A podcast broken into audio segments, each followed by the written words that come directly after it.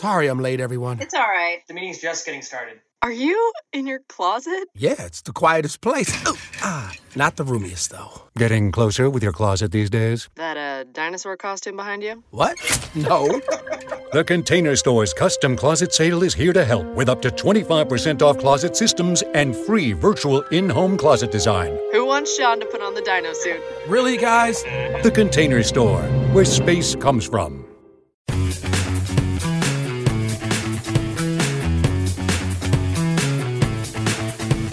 Hello, my name is Marcus Speller from the Football Ramble. Welcome to the Mixer podcast. This is the second episode in an eight part series to coincide with the release of The Mixer, a book written by one of our panellists, Michael Cox, to coincide with the Premier League's 25th season. The book is the story of Premier League tactics from Route 1 to False Nines, is out now in hardback, ebook, and audiobook. Michael Cox is with us. Michael, hello. Hello, Marcus. Good to have you with us. Today we're joined by Adam Hurrey, who is a football writer for the Daily Telegraph and responsible for the fantastic Football Cliches Twitter account and indeed a book of the same name. Hello, Adam. Hello, both. How are you? we're very well.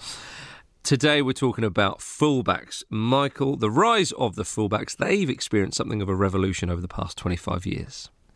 Yes, they've gone from being, I'd say, uh, probably the most unfashionable position in a team to increasingly valued. I remember Gianluca Vialli had a very good theory that the right back was generally the worst player in any team because if he was a good footballer, he'd be further forward. If he was a good defender, or if he was a better defender, he'd be a centre back. Mm-hmm. And the left back was often like a good left-footed player, just played out of position at left back. Mm-hmm. So the right back was the weakest one, he thought, which is was probably accurate, I'd say, when he said it but maybe it's not been so accurate in the time since you know not just the Premier League, but you look around Europe, you find someone like Dani Alves, who's a fantastic footballer. They've become slightly sexier players, I'd say, over the past 25 years. Yeah, and Adam, give us a, a brief lowdown um, with regards to what's been going on with fullbacks. Well, it's interesting what Michael said about Vialli's concept of, of the right back being the worst player in a team because I think while that might not apply at the top level anymore, that's certainly that's certainly the case at Sunday League. yeah, um, that's right. Any, any any any Sunday League team, which which now predominantly four four two still, um, fullbacks are the quite comfortably the least glamorous position. So um, if if a player turns up out of nowhere, you're almost certainly going to see him playing at fullback. But um, you know, I think fullbacks more than any other position have experienced this this rather quiet evolution over the last couple of decades, where they've gone from being afterthoughts in a in a classic four four two, this kind of quintessentially British aimless hoof up the line, searching for whoever's you know nearest to the ball. But they've got to, and this is you know perhaps a tactical trend generally, but managers have looked to squeeze as much efficiency as they can out of their players. So there's no room for deadwood anymore. So you have to have these fullbacks who are now you know the ultimate multitaskers. They have the most ground to cover in theory, and they they have to be pretty much eight out of ten going back, eight out of ten going forward. So there are huge demands on the modern fullback compared to what they had to do 20 years ago when they could they would you know sit on the periphery and and when they were called upon, they had to do their job. If we go back to the start of the Premier League era in the early 90s, the fullbacks weren't quite so swashbuckling Michael. Um, Jack Charlton always made a comment that the fullbacks had the fullbacks had the most room to, to, to manoeuvre, and uh, teams over the years discovered this. Yeah, definitely. I mean, the first Premier League title winners, Manchester United, had Denis Irwin and Paul Parker at fullback, mm. who were mm. probably more technically minded than many equivalents of the time. But you look at someone like Denis Irwin, and he was kind of the quintessential fullback. He started out as a right back, switched to the left when Parker came through, and then Gary Neville was there. And it didn't really affect his game too much because he was basically a tackler. He was comfortable in possession. He would overlap now and then, but it wasn't you know, he wasn't getting to the byline swinging crosses. So the fact that he was switched to the opposite flank didn't really make any difference because it was essentially uh, still a defensive role. Mm. And Stuart Pearce is an obvious one that leaps to mind for a lot of England fans. Um, a, a, player who was known for his fierce tackling, Adam, but also could, could hit a dead ball as well. And he was a bit more of a, in sort of English terms, it seems quite funny in how to think this, but was more of a dare I suggest, superstar, but even had a touch of flair at fullback. Yeah, yeah. In Stuart Pearce, we're talking about possibly the most purposeful footballer you can do. Everything he did had a had an objective at the end of it. I mean, um, for example, I've never seen anyone run back hmm. from from a say a corner, a set piece with so much purpose to get back to where he was going. Yeah, Stuart Pearce was the perfect blend of defensive ultra violence, but then combining that with some, you know, latent attacking threat as well. So everything he did was just absurdly emphatic. And but but that's what you know a, a, a superstar fullback has to do. They have to have this X factor. They have to stand out because you know they're playing as we've established in a quite unglamorous position. Yeah, and Stuart Pearce, he was a household name, Michael. And the, the penalty shootouts, of course, that, that added to that as well.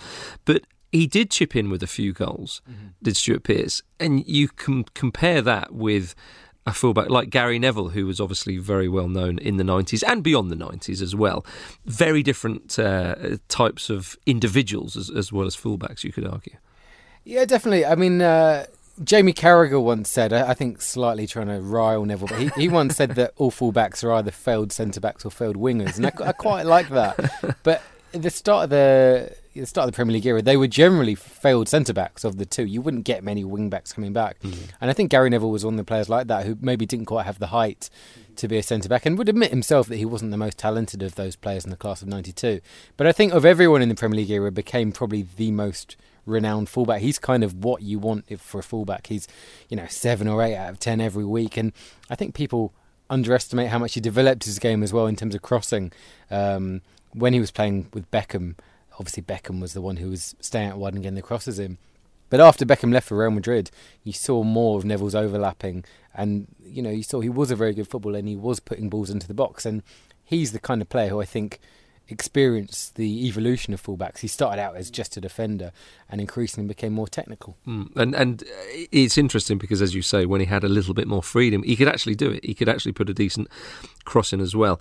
Um, what about um, another prominent left back for for club and and country as well, Graeme Saux? Mm.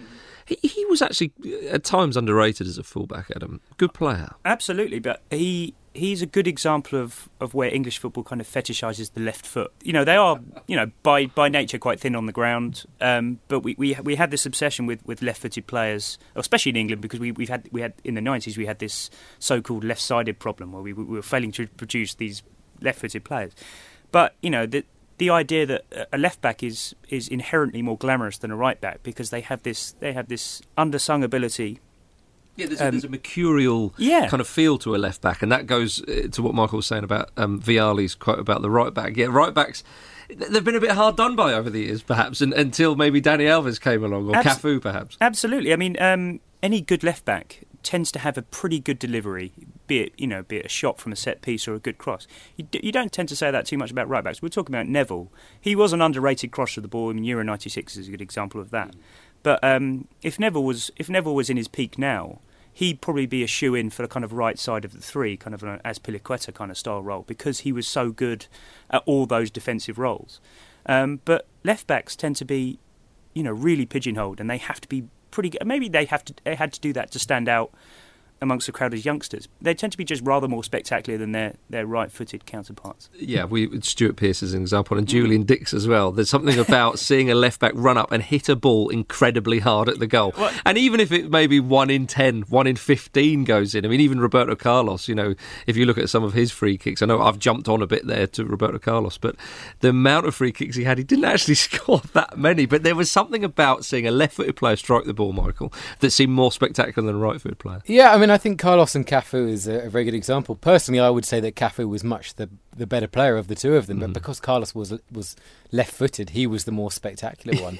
um, I must say on Le Saux, actually, from uh, from watching all these old 1990s games as research for this book, he was one of the players who really stood out as being quite underrated, and mm. he was really good in big games. Almost every big game I watched, there was. Uh, uh, game between Blackburn and Newcastle towards the end of 94 95, which Blackburn won 1 0 and was the game where Tim Flowers was famously going on about bottle after the game. and Blackburn at that point looked really either physically exhausted or, or just um, intimidated by their task in those kind of few weeks of the season. It seemed like uh, it was going to slip away from him. And Saux was the one who was driving forward again and again and again and got the cross in to Shearer for the winner. And even when he went to Chelsea as well, there's a couple of games. I mean, there's a three-all that's always on Sky Sports Classic, like literally every week. And Le was just incredible there. I think playing left midfield at that point. Um, he was just a really good all-round player, and I think uh, you know, as, as everyone's kind of touched on before, was maybe kind of. Uh, looked down upon because he was a slightly different type of player. In, in personality terms, he was not your classic 1990s footballer, but was, yeah, a, a really wonderful player. And played wing back as well, Graeme Saux, for England a few times under Glenn Hoddle, who preferred a, a, slightly more continental approach, I think it's safe to say. And a theme throughout the book is the fact that the Premier League has depended upon foreign influence for its tactical evolution. And you would say that's the case for the fullback, Michael? To a certain extent, although funnily, I think probably the player who represents how much fullbacks change more than anyone else is Ashley Cole, hmm. obviously mm. a homegrown player. Um, and what maybe younger listeners may not know is that Ashley Cole started out as a forward in Arsenal's youth system and was quite disappointed at first when Arsene Wenger and Arsenal's youth coaches said, We've got a vacancy at left back, you're left footed, you're going to go there. Um, and you look at his performances for the first two or three years, I must you know admit I wasn't particularly convinced by Ashley Cole at that time because you know, Arsenal had been used to having someone like Nigel Winterburn there. Okay, they had Silvinho, who was a bit more of a flair player, but it was just unusual to see a, an Arsenal left back who wasn't quite solid defensively and was much better going forward.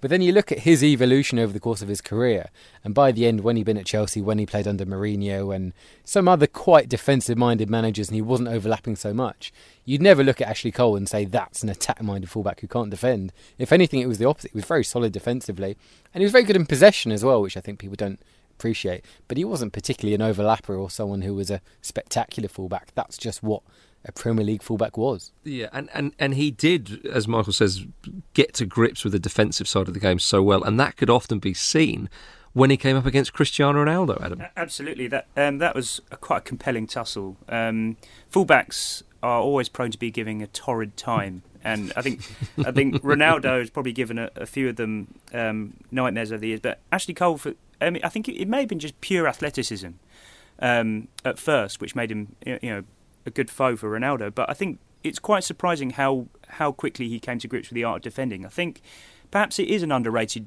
skill. I think um, when you see these wingers being converted to fullback, the assumption is that defending is quite easy to teach. Any, any coach can can get hold of a, a, frustrated winger and turn them into a fullback just by teaching them a few basics.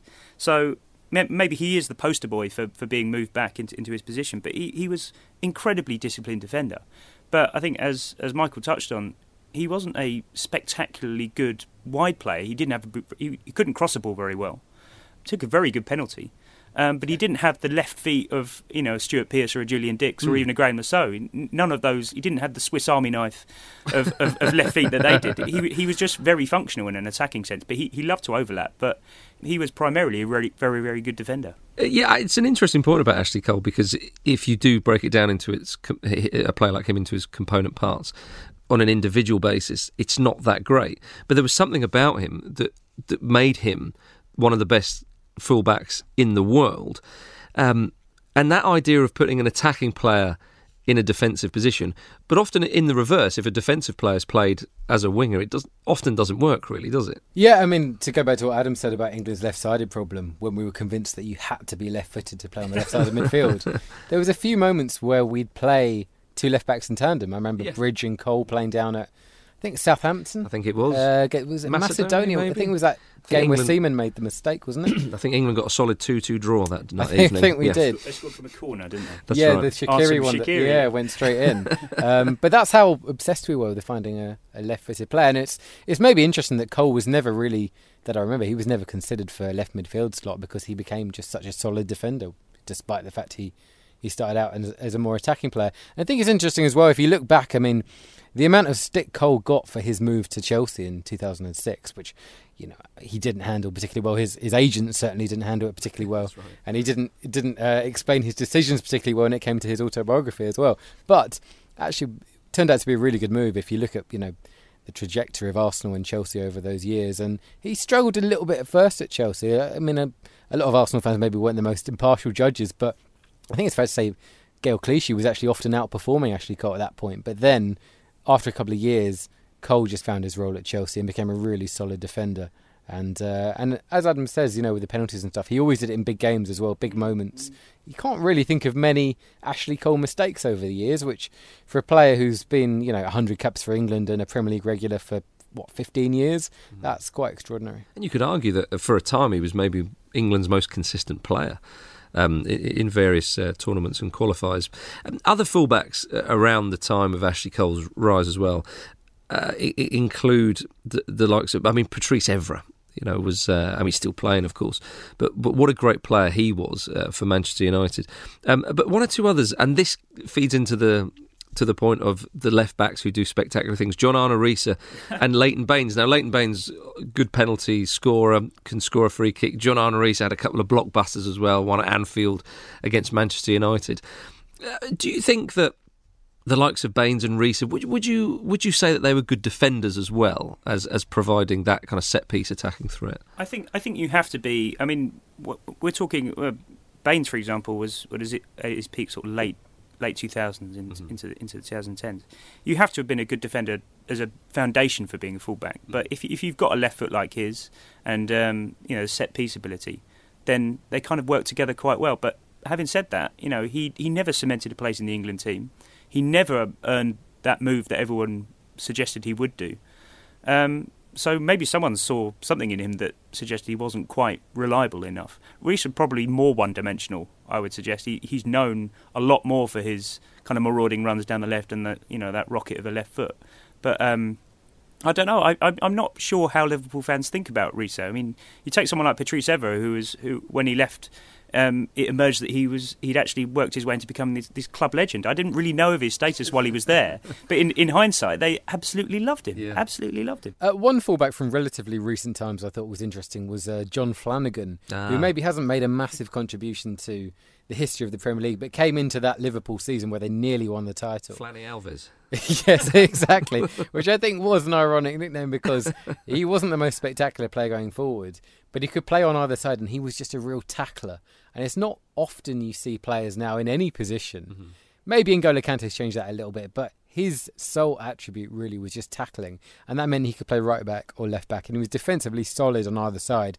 Going forward, not so much, but I think in that Liverpool side, they had so many men going forward and they were leaving gaps at the back. He was a kind of throwback fullback um, who who kind of just made sense for that kind of system. I thought he was really interesting to to have that. I guess a kind of Denis Irwin kind of fullback. Yeah, and and and uh, the kind of fullback that would maybe benefit from simple Brian Clough or Harry Redknapp-esque instructions of, you know, you know, win every header and don't let the, the the wing across the ball or something. But it's interesting you say he played on either flank because he he was quite well adept. At the job was was quite simple, and we have seen this. Adam, uh, fullbacks playing on, on either side. You know, we talked to uh, you know we've we've mentioned um, uh, wingers how they can uh, be inverted and so on, but the fullback can as well. Absolutely. This this is perhaps you know another hangover from the period where they were considered very unglamorous players because um, uh, you know they'll do whatever they're told, and, and a fullback will will play wherever he's put. The ultimate example for me would be uh, Mourinho moving Gallas over to the left out of necessity. I think it was because they just, they just simply couldn't find a left back at that stage, and um, so watching it, it looks really awkward. You're watching a right foot, very right footed player playing at left back, and you start to have some real sympathy with them because they're not really sure what to do. You, you end up running around in circles a little bit, but he he he did his very very best. He made he made the best of what he had, and and um, I remember one goal against Spurs at Stamford Bridge when he cut it inside and hammered one into the top corner from 30 yards. And I thought, well, that's that's that's the ultimate um, achievement for a fullback playing on the wrong side. So he certainly made the best of it. So yeah, fullbacks fullbacks will, will do whatever they're told, basically. Yeah, and the way Mourinho celebrated that was um, yeah. he was taking partial credit, was he? but it was interesting when when we spoke earlier about certain fullbacks, we would think of them as primarily defenders, mm. and, and and we would say yeah, excellent defenders. You wouldn't really mention a fullback going forward. You wouldn't really talk about their attacking strengths, perhaps, unless it was a good from a good set piece and so on with some of the aforementioned players. But then there was a little bit of a shift, perhaps, where people would say, "Oh, he's a good fullback," or questionably defensively. But people would then recognise, Michael, that the fullback was there to attack as well. And some fullbacks were seen as better attackers than defenders. Yeah, definitely. I mean, there's it does feel like there's two very different types of fullback, and I'd probably argue there's been a slight defensive shift over the past couple of years. If you look at the last two uh, title winners. You know, Chelsea under Mourinho that season, he played Azpilicueta on the left. Obviously, he was right foot and tucking in, and Ivanovic uh, was a centre back on the right. So they were you know, not really going forward very much. Certainly not at the same time.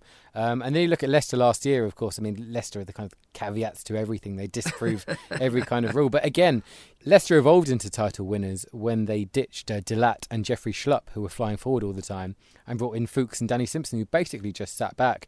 And we're told you're not allowed to overlap unless uh, Leicester are chasing the game. They need a goal.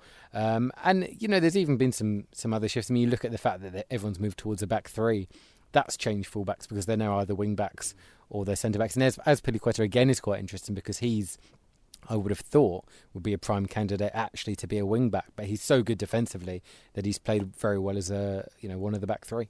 Yeah, that that um, when you're talking about back threes and, and, back fours, Adam, there was a phase in the '90s where English clubs and, and the England football team, as I think we mentioned before under Glenn Hoddle, went for a back three, mm. and that's back in vogue now in English football. Yeah, and so that changes the, the fullback dynamic, doesn't it? Because you've got fullbacks, then you've got wing backs, and what Antonio Conte is doing with with playing, you know, a three-four-three again, that is not two traditional wide men. Mm. They are essentially wing backs as well. It's it's a, a, position that has evolved and then gone back and then gone forward. If you know what I mean. Yeah, I've, I've been pleasantly surprised to see the return of a three-five-two and its and its variants because the mid '90s, I don't think it, it, got a decent decent crack at it because there were there are a couple of teams who did it you know to reasonable success. I think um, Ruud Gullit, you know implemented a three-five-two at Chelsea. Then you had all sorts of teams just copying, and then you, so yeah, Swindon were doing it, Villa, all sorts of teams, but and then they were chucking anyone out on the wings. But um, Villa had little Alan Wright out on their left as, as, a wing back, and that's an awful lot of ground to cover when you're five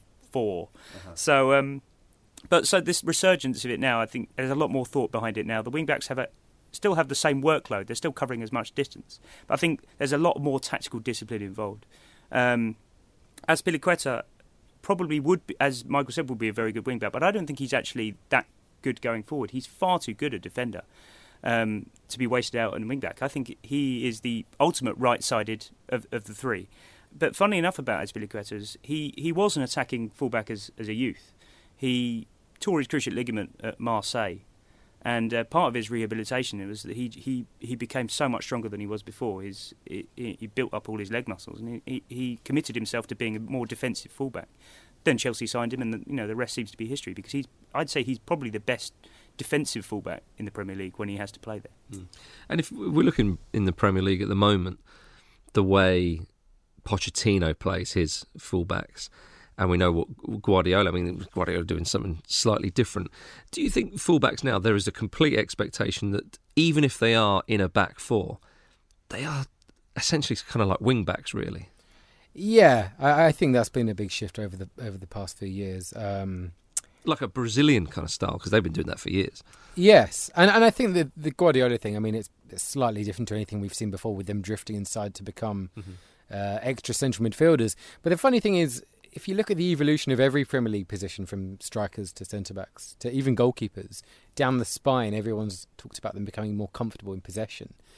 But it's like fullbacks are still just judged on attacking and defending. Mm-hmm. And I think some players, some really top level players, certainly Ashley Cole, I think one at the moment is Hector Bellerin at Arsenal, are actually really good in possession. And if they were to play at a lesser team, probably could play central midfield, and they're just so comfortable. People don't really consider their actual passing ability for a fullback. You never really hear someone say he's a good fullback, he's actually a very good passer. Yeah. But they're involved so much in the play, they often see as much of the ball as anyone else.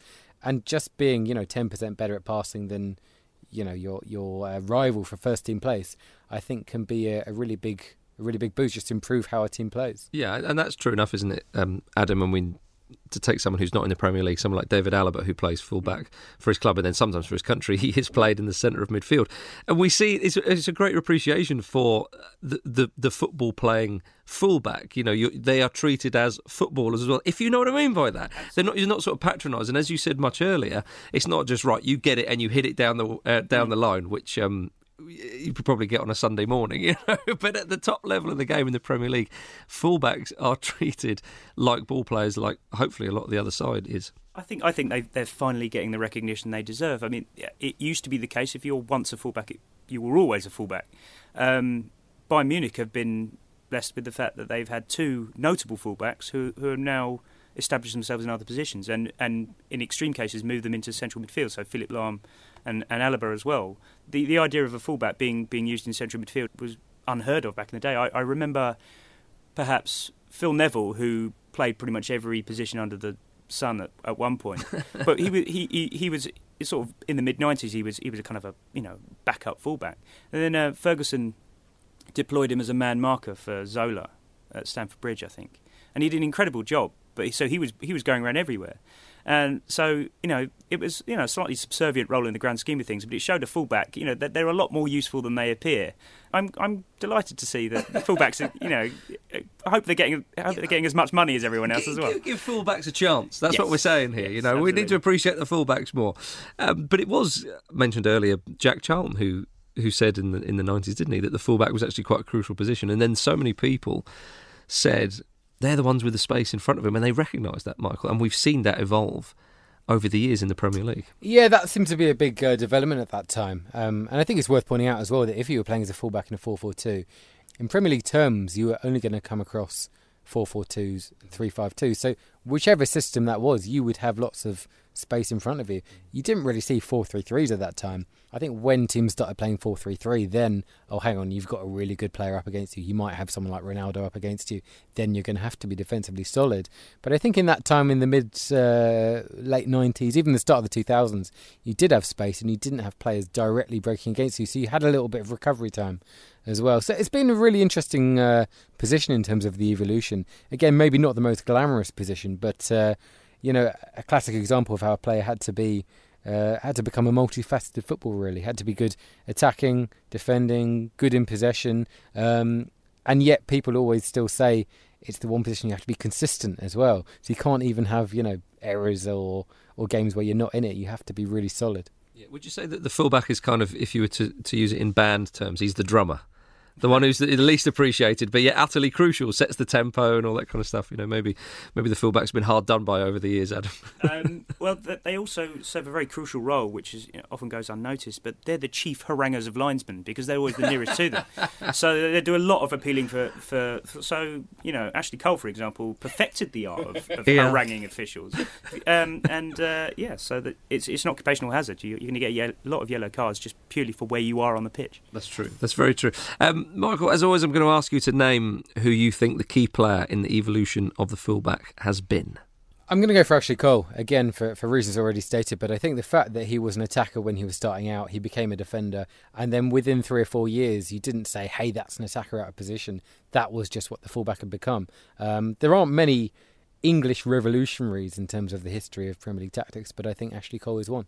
Yeah, Adam, you were nodding your head as, as Michael was saying that. Uh, absolutely. Um, I mean, for all his for all his contribution to the tactical evolution of the fullback, you, it's just his sheer engine. Um, you know, his sheer natural attributes, which not many other, certainly not many other English fullbacks could match. Mm, indeed. Um, thank you very much for listening to this episode of the Mixer podcast. Michael Cox is the Mixer. The story of Premier League tactics from Route 1 to False Nines is out now in hardback, ebook, and audiobook. I'm Marcus Speller. Thanks very much to Michael Cox and Adam Hurrey for joining me. Please join us next time when we'll be shifting inside to look at centre backs.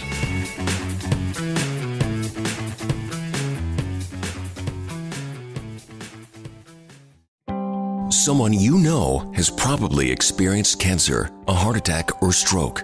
The odds of experiencing one of these are high, which could result in bills for thousands of dollars in out of pocket expenses. How would you pay for it? With your savings? There is another option. It's called Active Care. Active Care is a supplemental health insurance policy that offers protection for covered cancer, heart attack, or stroke, and a choice of cash benefit options from 10 to $60,000. And with Active Care, the cash is yours to use as you see fit. Active Care is brought to you by Colonial Penn Life Insurance Company and is underwritten by Washington National Insurance Company. Get Active Care for cash, choice, and control. Visit colonialpenn.com for more information. This is a limited benefit policy. This policy has limitations and exclusions. For costs and complete details of coverage, visit colonialpenn.com.